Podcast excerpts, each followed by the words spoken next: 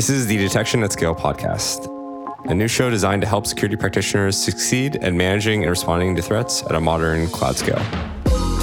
As the volume of data increases and the attack surface expands, it's never been more important to stay ahead of the curve. Each episode will feature interviews with leading security practitioners, thought leaders, and company founders who are building the next generation of security tools.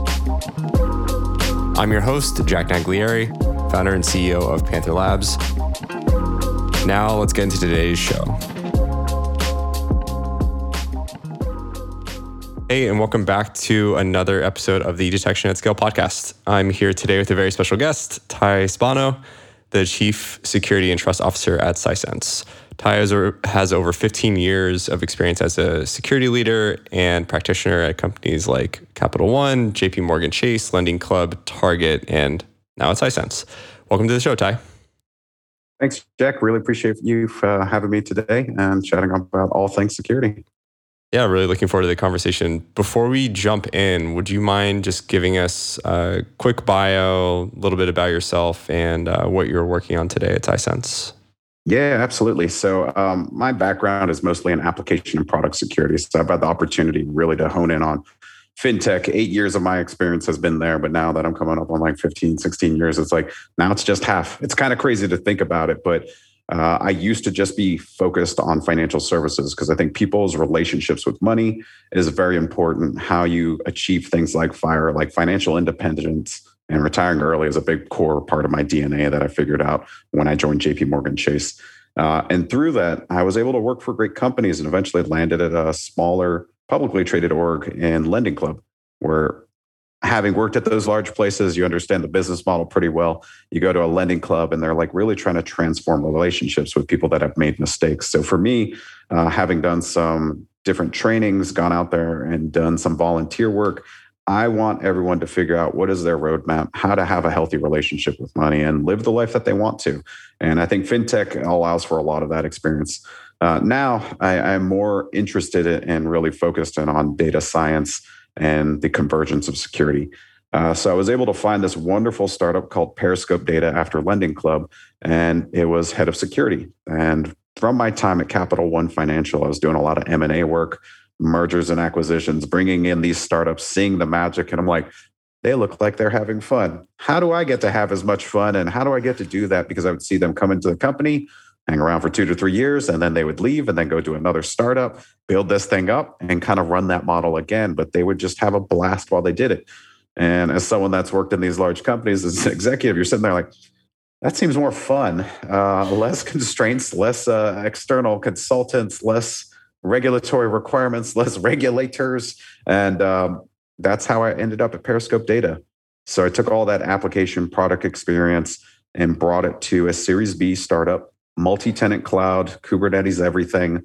Uh, just one of the most ideal application security programs, but very unique because it wasn't app focused. It was more like an overlay into how to talk to databases. So that actually challenged me as a technical leader quite a bit in the conversations, but it was absolutely fun and engaging, uh, even to the point where we drove a transformation of uh, sort of secrets management to pushing to HashiCorp Vault. And then after a year of like grinding through a lot of this fun stuff, uh, we were acquired by the wonderful company Sisense. And through that process, I was able to kind of communicate uh, evidence of strategy. And then I took on the global reins as a CISO uh, and really achieved one of my, you know, three to five year goals uh, in less than a year after joining Periscope Data. For me, that was kind of mind blowing that I was going to like check another box on this list. And it was so fast. And here we are, two years later, through a pandemic, I've checked more boxes than than I can even realize of like what it means to be a core part of the organization as a security leader and how do you make it a business differentiator. And I think for startups in this new world of SaaS oriented services, uh, I've taken away a lot of lessons. I've had a lot of interactions. And yes, my cat is caterwauling the in the background. He's right on time. Um, and it's a big part of really figuring out this model of how do we embed security in the business. And, and I've just loved this experience because all of that app and product security capability uh, that I brought to the table has translated well. And except now it's not just engineers and technical architects that I'm working with. I'm working with sales leaders. I'm working with general counsel. I'm working with our CEO on a frequent basis. And it's very very rewarding and exciting when you see the outcomes of what is possible for a data analytics company. Mm-hmm. Well, I just want to say first, congrats on all the success that you've had in your career so far. It's really exciting to join a, a startup and it have a successful exit like that, and for you to sort of become eh, more elevated in the organization as well. I'm sure is a great feeling, and and uh, that experience is also extremely unique. So it sounds like a lot of fun. I think the thing I want to start with first. So I was looking a lot into your background and saw that you know you focused a lot in product and application security, and I want to just start there. So could you just give a quick overview on really what application and product security means and why it's really important to enable businesses to move fast? Yeah, so I think application security, when I started, wasn't really called application security. This whole idea of what is an app or what is a web app uh, was still an unknown. What is what is an application when you look into a configuration management database of like where you have all of these assets? I can tell you, I still struggle with that question, and I've built multiple, like four AppSec programs at this point. Uh, my first one was at J.P. Morgan Chase when static analysis didn't even exist. So, what is application security was still a huge question mark. A lot of people used to think it was penetration testing of applications. But that's AppSec. And then I'm like, ah, what if we built an end-to-end dynamic scanning capability using this, you know, commercially available tool? So then we're crawling, we're using personas, and we're automating every quarter for a major release to have results. Is that AppSec? So we started asking these questions, and BSIMM didn't exist, OpenSAMM didn't exist. There wasn't a lot of maturity frameworks. Uh, as I was rounding out, I think my second year at JP Morgan, BSIMM started to emerge. You know, the folks at Cigital were starting to build out this questionnaire based process. I met some of the early folks like John Stevens, and it was very rewarding to understand that people started to know what AppSec was. Um, I spent two years at Chase. I built out dynamic and static analysis, uh, and I, you know, I was still figuring it out myself. I don't think there was a real clear vision of what it was, uh, but I had an inventory. I was a dude that was an SME and something that I was not an SME in before, but having just been there and became this thing, uh, I took that experience and went to Capital One, and I did it over five and a half years, where I started a little bit differently. I started with hygiene show me where all these assets are. Then I started with risk profiling. Now I have an understanding of what these things are. Now let's do a risk based approach for services, testing, touch points, control requirements. And then also, I'm like, ah, this Ninjas program, this thing. Uh, who was it? I think it was like Kyle Randolph. He's the CISO over at Verkada now, but uh, it was a, one of the first BSIMM conferences. He presented on his Security Ninjas program at Adobe under Brad Arkin. And I'm like, oh, I need to do that. Like, I need to train people. Like, how do we do that? And it was a piecemeal of all these touch points. And I think BSIMM did a good job pulling together so many touch points. Some things a little bit outside of it. But for the larger part, application security is like all of these technology based services on an application tier that your traditional security teams that focused on network security, firewalls, they had no idea what any of this communication over these HTTP requests were, especially as Ajax rose, HTML5 rose, uh, mobile apps started to rise. Like all of that really changed the game. And I think for me, it was a rapid evolution of how to interact with technical leaders that were building the business, right? It wasn't just like we need an ITU server stood up and we're throwing on IIS anymore. It's we're having very captive applications. We have mobile apps that are dropping every two weeks. Uh, we have marketing websites that are flying out the door on things like WordPress. Like, how do we secure all of that? And application security to me is an evolving narrative even to this day. Uh, so, as someone that's a CISO with that base, I think I bring a little bit different of a flavor to the table than your traditional, like, you know, I did network security for a certain amount of years. I worked for the government for a certain amount of years, but I'm also fortunate enough to be one of the early folks that had a formal degree in information science and technology with the focus on security from Penn State University. I was the third class through. The first two classes, some of them kind of knew what to do. Some of them just ended up in help desk and that's all they did. Uh, but a lot of folks started to emerge at that timeline of what was security, and then same parallel track, like what is application security. And I think if you're going to choose to do information security, you got to choose one vertical within this whole big picture and be an expert at it. And sometimes it's through luck, sometimes it's through hard work, sometimes it's just happenstance. You just don't even realize that you've done it but getting the experience, building it out, and doing it multiple times can't help. But I think it, doing it well once for multiple years will get you to a place of expertise. And I think application security for me is still an amalgamation of that. it's evolving. And while I would love to put like a simple title on it, as an app tier web app and all of these smart, thick and thin clients, look, IoT is changing the game and what we talk about in application security because now we're talking firmware and now we're talking supply chain of hardware. Was that AppSec before? But it's important as part of the discussion now. So I think it's an evolving nature of how we talk about security.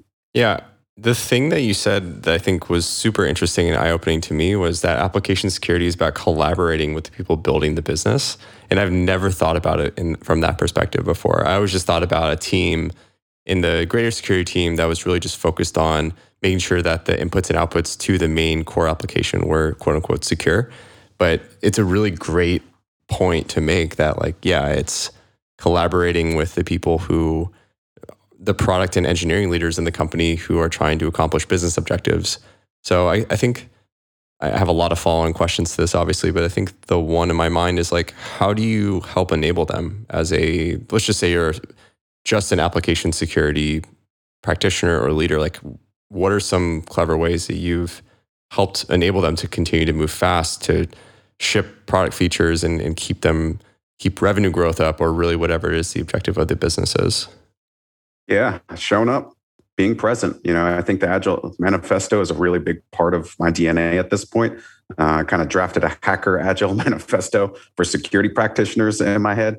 At one point, I never put it on paper because I felt like it was a little bit too much for me. Uh, I'm I'm a practitioner, right? Like for for me, actually doing the work is very very invigorating. So when you're talking about how a former team maybe screwed up the crypto practices because there's like eight touch points of how you encrypt something and it's super slow well, show up and have the conversation and have a logical discussion with the leaders to say, okay, we've encapsulated it.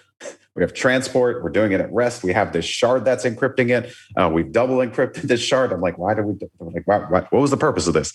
Well, that's how the technology works. And you're like, let's eliminate one of these just to see if it'll go faster because I think we have enough. But I think when I look back at my track, it was always about being present. And I can tell you, like in the transformational efforts between Capital One and Target, when you're going from a waterfall or a traditional application development shop where you know the engineers get the requirements the requirements go to the engineers to be building code and then application security gets involved because there's the checkpoint in the questionnaire like you're dead you're, you're dead on the inside and no one's having fun when you talk like that so for me it was always about like how do we engage engineers um, and I learned that through JP Morgan because it was like, it's a really big financial institution. It's got a lot of history. Change is very slow and arduous. I think things have changed a little bit uh, since my time there, but I will always reflect on that. When I went to Capital One, it was moving faster. I could physically go find people. Sometimes I would physically fly to another campus or location uh, just to literally, Jack, pick up a post it note, look at the rest of the board and be like, do I take a leaf blower and blow them all down and just leave mine up there for like a statement? Or do I just move it over, wait for their stand up, have a chat, stay afterwards, engage with the PM and the team to say, I know we've not seen eye to eye on fixing this vault, but you got to trust me. It's been a year. Here's the problem. Here's the scenario where it went from a low risk to now probably a medium and high risk. This type of thing could lead to account takeover if we don't fix it. Here's what that actually means. Here's why that's a problem in the future. I'm like, I know you don't get to engage with fraud analytics in the back end of like the bigger picture of the business, but I want to educate you with this information. And another part was like sometimes give people books, sometimes just build that relationship. And and for me, that was always the element that I think stood out is like I enjoy interacting with folks that are building that business because then I'm learning too.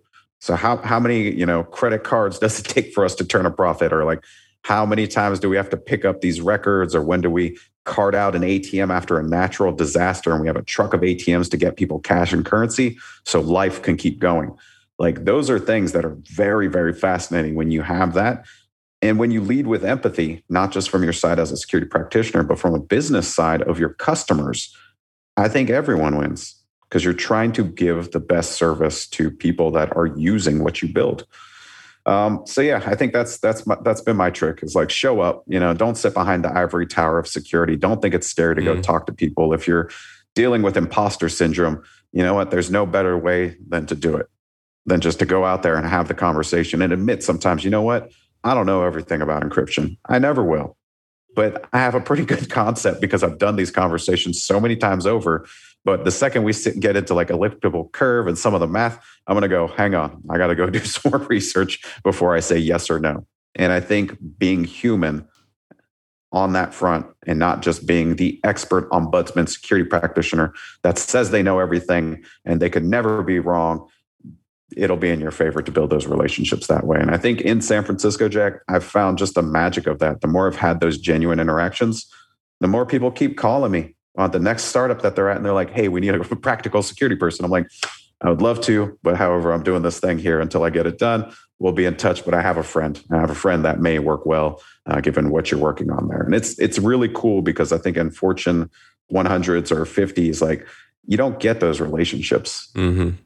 Right? It's very much mechanical. It's very much you're going through the consistent process of a very large organization that's super mature and introducing change adjustment is going to take time to whereas these startups you have to rapidly develop these relationships to determine trust determine empathy, and determine the MO of each individual to have positive outcomes.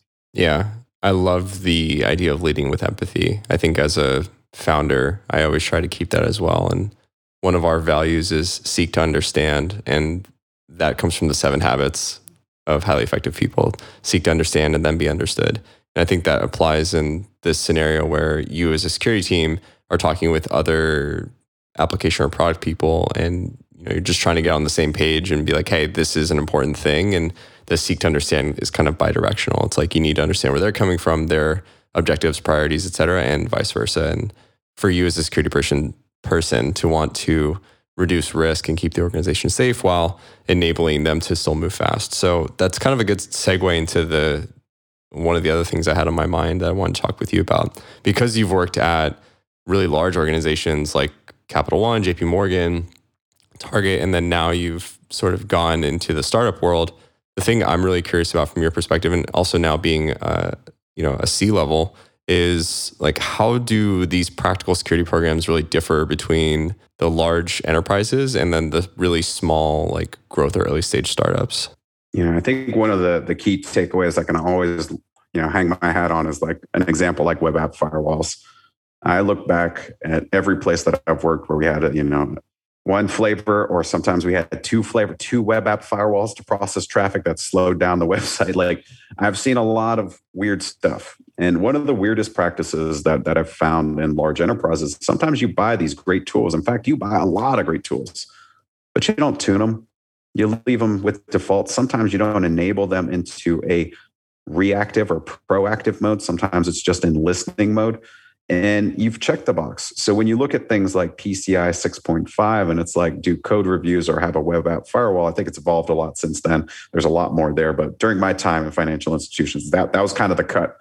It did not make much sense to me. So I'm like, okay, if everything's going through a static analysis tool, great, we cover that. If everything from our main front end website is going through a web app firewall, great, we actually double check those boxes, but in contrast, like if I did one or the other, they're, they're not the same control. And at the same time, if I just turned on the web app firewall that is just in listening mode, did I meet the requirement?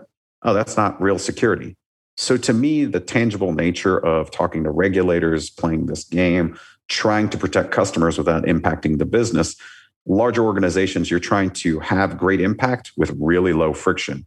And sometimes the best way to do that is have these verbal wins and big data points, but actually not add a lot of value. You're playing this game. In startups, Jack, I, am sure you know how to manage a budget at this point, but it's like your burn rate is very important. So when you, as a security leader in an early stage company, say, "Hey, I need X amount of dollars," I'll, I'll remember the first time I was like, "I need 40k to have an incident response retainer," and I'm like, "That's my first act." You know like that's my first ask. That's what i need. And you know what? I'm going to slow roll into the other places. I'm going to try to do my best with native tools to grow with the team and the company. If there's a feature enabled within a product i'm going to try to use that and ingest the data somewhere else. But i'm not going to ask you for half a million dollars to roll out a SIEM i'm not going to try and push you to say i need these consultants because i can't do the work. Uh, my budget uh, if I could, I could, I wish I could share the numbers on this because uh, I can't. Uh, but at this point, like I look back at my track of how much money did I really spend in the first year of a Series B company compared to my budget with Sisense compared to my budget this year with Sisense. And year over year, it's been a radical growth that, uh, again, I mentioned a time machine before, but I don't know if most folks would have the ability to go from basically no money to having a significant budget to, you know, going from basically two security people to now a team of eight. And I've done the rapid growth, but it's very different when you're in a startup because of that burn rate.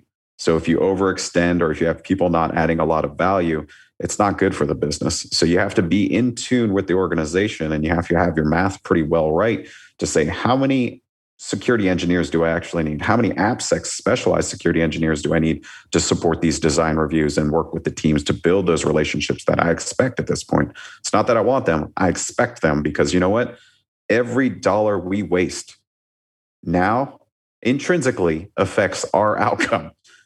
And it is a different shared experience as opposed to we're too big to fail. Everyone still gets bonuses. If it's a tough year, maybe merit increases don't happen. But now it's like, look, if we do a really good job, our outcome, our efficiency rate, all of that is worth it. But it's a gamble. And I think this is the part that I, you know, I haven't been through the full, full exit yet, but that gamble together in building something together is just such a shared experience that I'm confident from the team I have now. There's at least two people, probably three. I'll give it three. Three are ready to be head of security somewhere else based on what we did in this past three years. Uh, I've got one person that could run a whole IT shop at a late stage company, and they started with me and they joined from, you know, as an Apple specialist. And they joined in and they ran all of the Mac endpoints they built out our AV capability. They understand quarterly access reviews and like they're evolving. And it is fascinating for me on this shared journey that we that we get to go at the end of it together. So when we look at how we spend money on tools, how we go and get the biggest and best because it's easy versus hey, we're going to build a vendor due diligence program without spending any money on Google Sheets and a Google site and it's enough. But when we need to evolve it, we'll move at the right time. So I think that part is a big aspect of kind of late stage or public versus startup. Yeah, I like the intentionality too with what you're saying in the startup. So obviously you have limited people, you have limited dollars, and you have to be very, very intentional and thoughtful about where you put it versus having a limited budget to just go buy, you know, spend millions of dollars on technology or consulting and things like that. So I think it actually forces you as a security leader to kind of go back to first principles of like what's actually important what do we really care about and how can we run like a lean and mean security team versus being in a situation where you do have a lot of tools they're all kind of turned on kind of working kind of throwing some helpful signal some maybe unhelpful signal i kind of prefer the startup world to be honest where you are a little constrained i think it forces you to get more creative but you also made me think of another scenario where uh, startups can kind of fall into a trap where they build too much because they don't want to spend the money. And then that ends up over time actually costing them more. So I'm curious on your perspective of this topic of buying versus building, especially for security tooling and how you generally make the decision, oh, we're gonna we're gonna actually build this versus buy it. It depends on how special the idea is. If there's someone on my team that starts building something and they're inspired to go and create a lot of automation, or they're working with an early stage startup that we're influencing their backlog and also influencing how their API comes along. Uh, there's only so much I want them to do, especially if like I see it in them as an individual to be like, maybe you can be a founder, maybe you can do this. And so I'm like, maybe don't do all this work just yet. Maybe take some inspiration.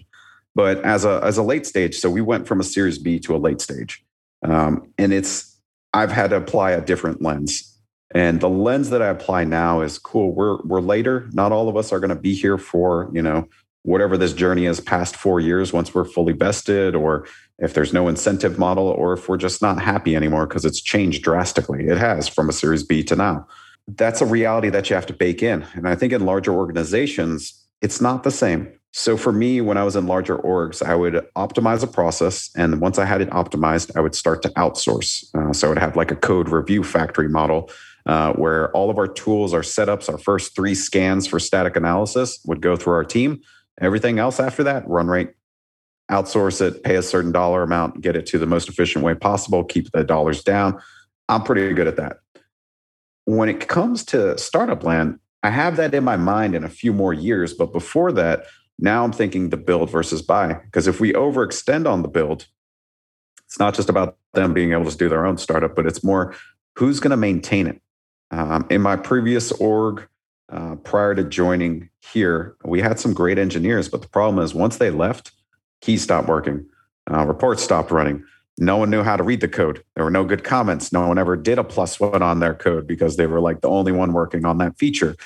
You started to see the breakdown because security teams aren't full fledged engineering teams. So when you think of like uh, you know the the pizza party size of a team not all security teams can afford that it's not five plus or minus two you know and i think that that is an interesting aspect when you have one to two security engineers building tools and the market is hot and tell me a time when the security market wasn't hot at this point in my career it's been 10 years of hotness in my early stage there was not a lot of money a lot of things but now it just doesn't stop so your incentive model of what you're building, how you're building it, um, it really depends on the individual too. So I think leading with empathy heals it like really important, but I look at it as sustainability. Are you digging yourself a grave and then you have to maintain that tool? Or are we at a stage where let's go find best in breed?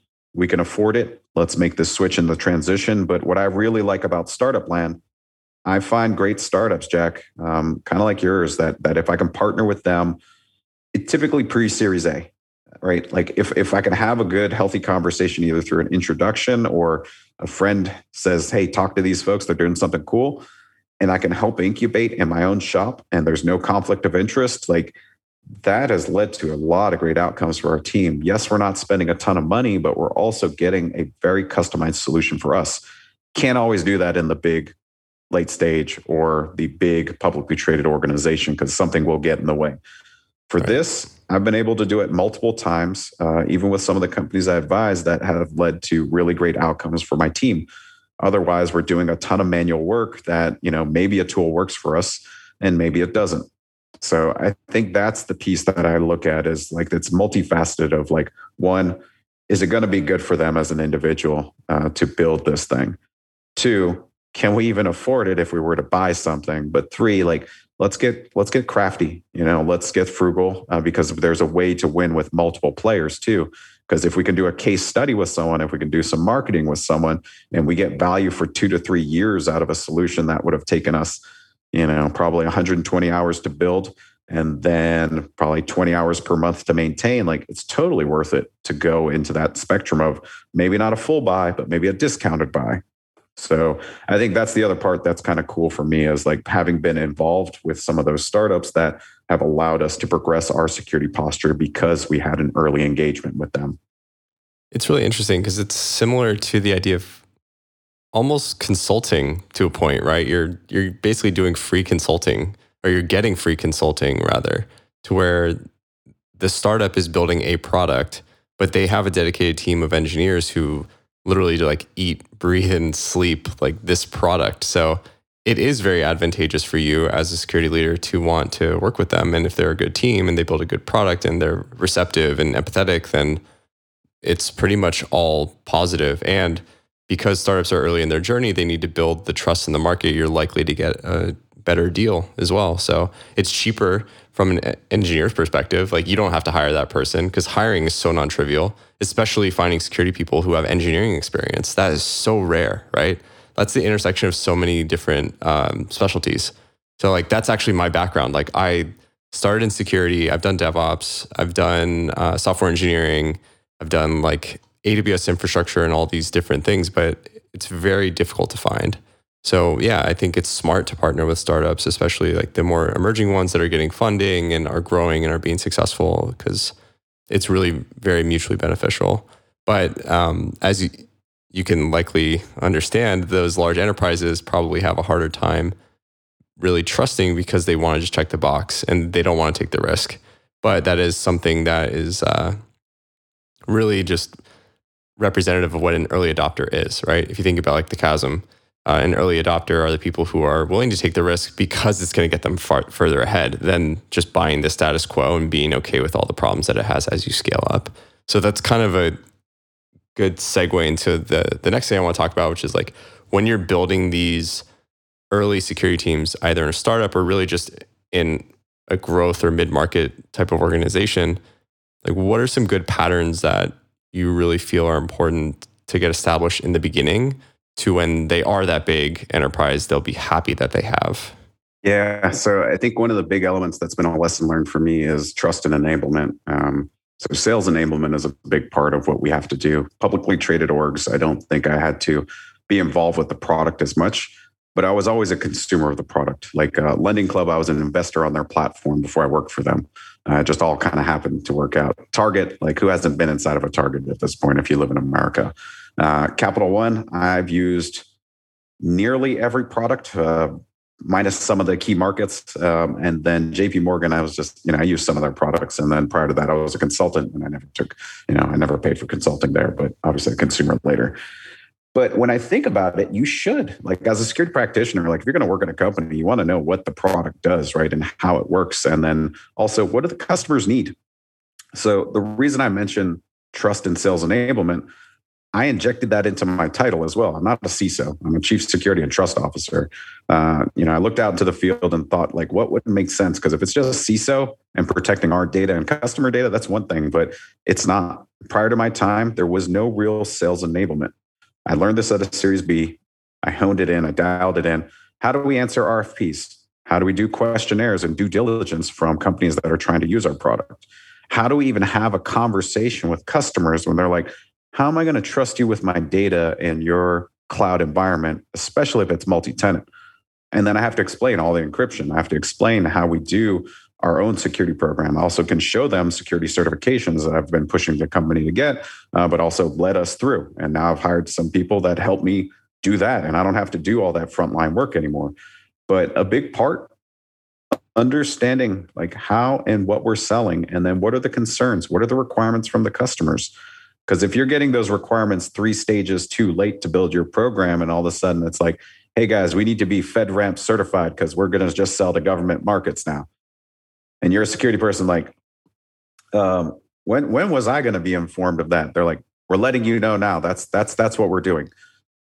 Imagine how you would feel and sitting. I've been building this for a B2B for small to medium businesses. And now I'm not connected with the business intent the expectation and now the mm, customer base has radically changed now those questionnaires are you know 5000 questions and now there are you know things that you have to do for a government entity that maybe you can't support because if it's the US government only US citizens can certainly fill out some of these questionnaires you can't have folks on like a green card or an H1B and it's it's interesting to have that lesson and experience but also at the same time knowing that if you have to evolve six, 12 months in advance, what are those conversations?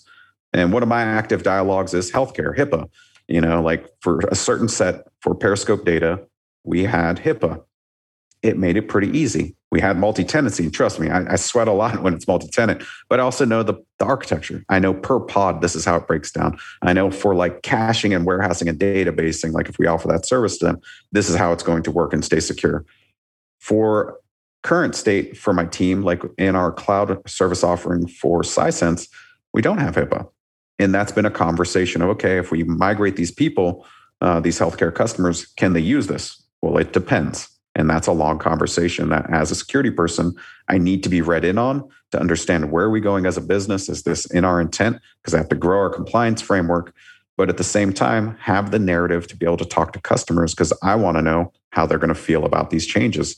And if I can stay ahead of that six, 12 months in advance and have these conversations, uh, I'm confident in the outcomes. But if I get blindsided as the security leader that's trying to stay in tune, we're all going to have a really painful time when literally, if someone says FedRAMP to me, I have a plan. I show it off quite often, but it's very expensive. It's time consuming. And there's a whole nother arm of people that I'd need to hire to make that work because some of my folks can't do that work.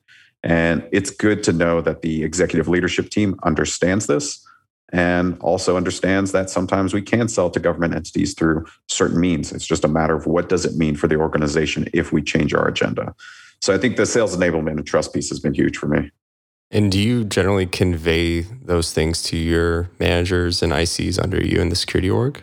For sure. Um, I, I, I, talk a lot. Uh, I'll just say that. Like, and I try to talk with points. I talk with experience and then talk with purpose and that's the most important part like i'm not just running my mouth for my team to hear me talk about like stuff that happened in my day. It's more here's what's going on with the business. Here's the perspective of this new leader. Here's where our new SVP, Gilad Katz, uh, he's coming over from AppsFlyer, you know, a few months back, how he's going to be transforming R&D and like, here's why it's good for us. Here's the next phase. Here's the next adjustment. Here's how we're isolating our projects to focus here. Here's how we're get 15% every release now for security because we've been in these conversations versus we have to go negotiate, we have to follow through. Now we just have a guaranteed chunk for health and hygiene. Great.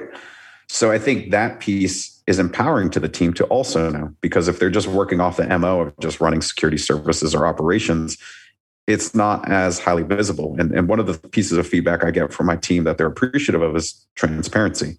So if I have information, someone's leaving, someone's joining, we're making an adjustment.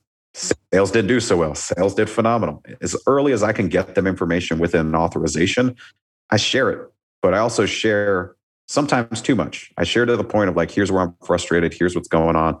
Maybe I got one year left of me if we keep this up, or you know what, I'm seeing this thing through. Like I'm very open with my team. And in turn, Jack, here's the crazy part.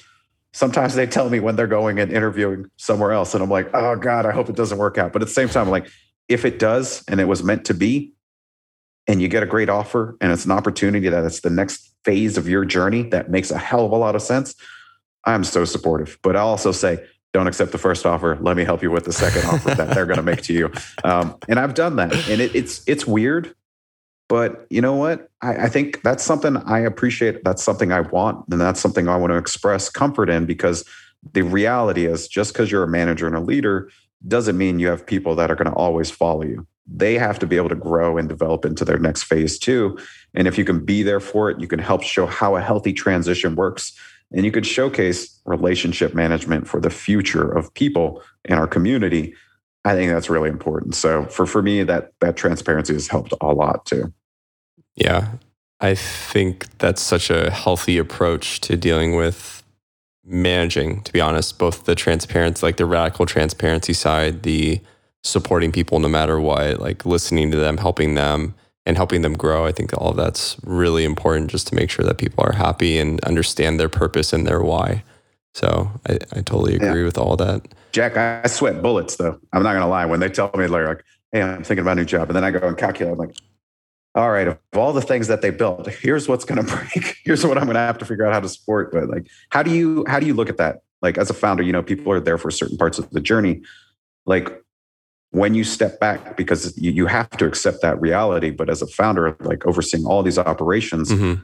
how do you how do you lead through that especially if you lose like a really good leader i think it's just addressing the loss and, giving a plan of how you're going to move forward and then executing and following up. I mean that's all you can really do right? I mean i think losing someone is one of the scenarios but like losing a customer for example is the same type of feeling. You're just like oh my god what are we going to do? But really the only thing you can do is like, like what I was just saying, just have a plan, be confident about the plan, be optimistic, communicate it and move forward and make sure we all know what we're doing. And I think I think whenever there's a lot of uncertainty, that generally brings a lot of stress into into your team just in general.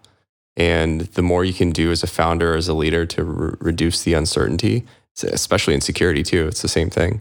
Like if you get breached or something, like when you get breached, you need to answer a lot of questions. It's the same thing in in leadership.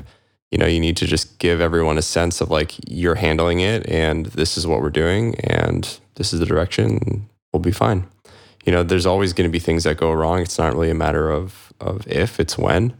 And one of my favorite sort of like life concepts that I follow is like life is a balance between chaos and order. And I think when you rationalize everything that way, it becomes a lot easier to cope with when things go bad. So that's my mentality around it. Also, specifically in the startup, I always think about the uh, Marc Andreessen quote from Hard Thing About Hard Things, where he's like, "You only ever feel two things in a startup: extreme euphoria and extreme terror." and I think it's so true. and that kind of goes yeah. back to that balance between chaos and order. It's the same sort of thing. It's like you'll have these great tangible wins, and then you know something will happen that kind of knocks you down. And you're just like, okay, now what do we do? So it's just it's just that constant battle back and forth. And as a leader, just accepting that it will always happen and being ready for it mentally, I think, is the the most important piece. Um, I have the utmost confidence in you, and I'm sure your team does too, because I think it's such a well grounded answer. Um, having a plan. I mean, that that's such a core aspect. And even if you don't have a plan, following a framework or an approach and a conversation in a not really methodical way, but in a calm way, right? Because I think it's easy to get frazzled, and it's the leaders that get too anxious or stressed about the uncertainty. Because we talked about it, um, we didn't name it, but Maslow's hierarchy of needs, like the need to feel safe, and certainty is a big part of that right. safeness. And in startup realms, you don't get that all the time, and then sometimes it's like, oh, our biggest customer that's been around for the longest time is about to churn how do we save this you know and like that that conversation of like what if it's a security scan that they're really pissed off about or what if it's you know they found this vulnerability that we haven't fixed for x amount of time uh, and it was communicated and it slipped through the cracks or those scenarios for me uh, i think are, are places to shine because you show up just kind of the way you just did and say okay tell me about the problem here's the plan let's go communicate it yeah here's how we're going to talk about it that's all yeah. you can do and um, a lot of the time, you know, we're we're learning these things for the first time. So I think it's I think empathy is super important on both sides, but also just confidence and communication is really the best thing you can do. I mean, there's always going to be things that there's always going to be mistakes that are made. There's always going to be, you know, something that happened that we didn't plan for. So I I really just go back to like, okay, well, where are we? What can we do? Let's do it and let's get past it. And then the thing that we were talking about before we hit record on this was around uh, like micromanagement and trust and how important that is as a leader, especially as you grow a company or, or a team or really anything. And just trusting that you know your your people will do the right thing and helping them with decisions and, and helping giving them the right guidance to to make those decisions and to enable them to run fast. Kind of similar to the theme of this whole talk that we've been really saying is just around empathy as it relates to like supporting your business as a security leader or supporting your team as a security leader. And like empathy really comes back to it a lot. So um, well cool. So i want to wrap up with a couple final notes. So the concept of this podcast is all about detection at scale and i think we've talked a lot uh, about a lot of things today that are really around like what are some good practices that we need to instill in a security team early on and how should we think about enabling security as the business grows and scales? The thing I, I, was curious about your perspective on is like the relationship between an application security function and a incident response function and how you think they should play nicely together or, or how they should collaborate well together I've learned the hard way. Um, in, in, the early phases of my career, it was like hand over the pen test results and open findings and all the issues and just be ready to answer any question and hypothesis that may come up. I've changed. Um, and I've changed because application security has changed, especially with more cloud security related work. Uh, I think the definition of an app is very different. So cloud security posture management or attack surface management really comes into play now. So does Vault management of how they can pivot in the environment, get access to, say, an application to attack it. So I don't think it's as plain vanilla for me anymore. I believe that now application security engineers and AppSec leaders have a unique opportunity to be involved with the entire incident response lifecycle, good, bad, and the other you can talk about the perspective of what is the app doing? What are these abuse cases? What have you done in the past? But if there's an exploit that's happening and say you know a terabyte of data is getting moved out of your environment and it gets caught at a, like a firewall log look sometimes it's great to pull in that appsec person to have that discussion very early on. But what's even better is if they also have an alert that lets them know something funky is happening and they can work with your network security side or your secops side um, the model I have currently right now with my team, and I think, you know, Oren Ben Shalom out of Israel, who's leading our function for SecOps, and Aaron Brown, who's been building out a lot of great attack surface capabilities in my team, is we're building a lot of those alerts into, you know, alerting tools like Opsgenie, which give us better visibility and reaction time. So no longer is my AppSec engineer always reviewing every alert. They're now empowering another team. So when the IR process kicks off, look they can they can wake up too if they need to but at the same time like the team has access they have information they have visibility but we also centralize a lot of our process. So when it comes to teamwork all of our work is in jira. All of our stories all of our tasks all of our security reviews everything that we do will allow for someone on the secops side to translate that very quickly. So i think the application security person's job is how well can i translate and communicate what does our product do here's the hygiene of it like here's the the profile here's the data that we believe here are the architecture diagrams So the distillation and the ability to understand magnitude of impact or what is the blast radius, that assessment can be done a lot faster. But if you work together, and I think that's really critical. And I, you know, I look back at like Steve Jobs' quote, like if you want to go quick, go alone. If you want to go far, go together. And I think as an AppSec team, like you can help that team go further and more intelligently. I, lo- I love that quote. I actually didn't know that one before. I'm going to definitely take uh, take that one with me. but that's a great. It, it, sticks with me. Like, and, and, as someone that started in consulting, um, it was always an army of one. And then it was until like Brian Orme, Sidney Klein, and Capital One, they showed me the power of teamwork. And I'm like, oh crap! If you have a vision and you can communicate it effectively, other people will help you build it. And then you're doing it together. And now I see it more and more with like people like you as founders. Um, so it's a concept that that was lost on me as an individual contributor, but as a manager, I'm really I think I'm finding that more and more. Like how far you can go as a team is very important. Yeah, and the impact you have as a leader is essentially a force multiplier at that point because you're not individually contributing anymore. You are giving people guidance and skills, or you're giving them advice on on how to really go far, and you're scaling yourself out that way. So well, cool. So just to wrap things up for today, uh, I've also really enjoyed this conversation. I think it's been really insightful, really unique. Um, really, for everyone listening in, I mean, the thing that I want to end on is tie in your opinion, like to really succeed at effective detection and or you know security at scale in the future. What are three pieces of actionable advice you would give security teams listening in? Yeah, I think just kind of reflecting on this conversation, I'll end it thematically based on the topics that we we kind of hit on. I think leading with empathy is number one. Um, having an understanding of your customers or understanding of your engineers, and then putting that into your work. Um, the second one I would say is be selfless, right? So if if you're building programs and functions to protect your job, you're doing it wrong. I, I think I've I've had this mentality since I was in IC and consulting.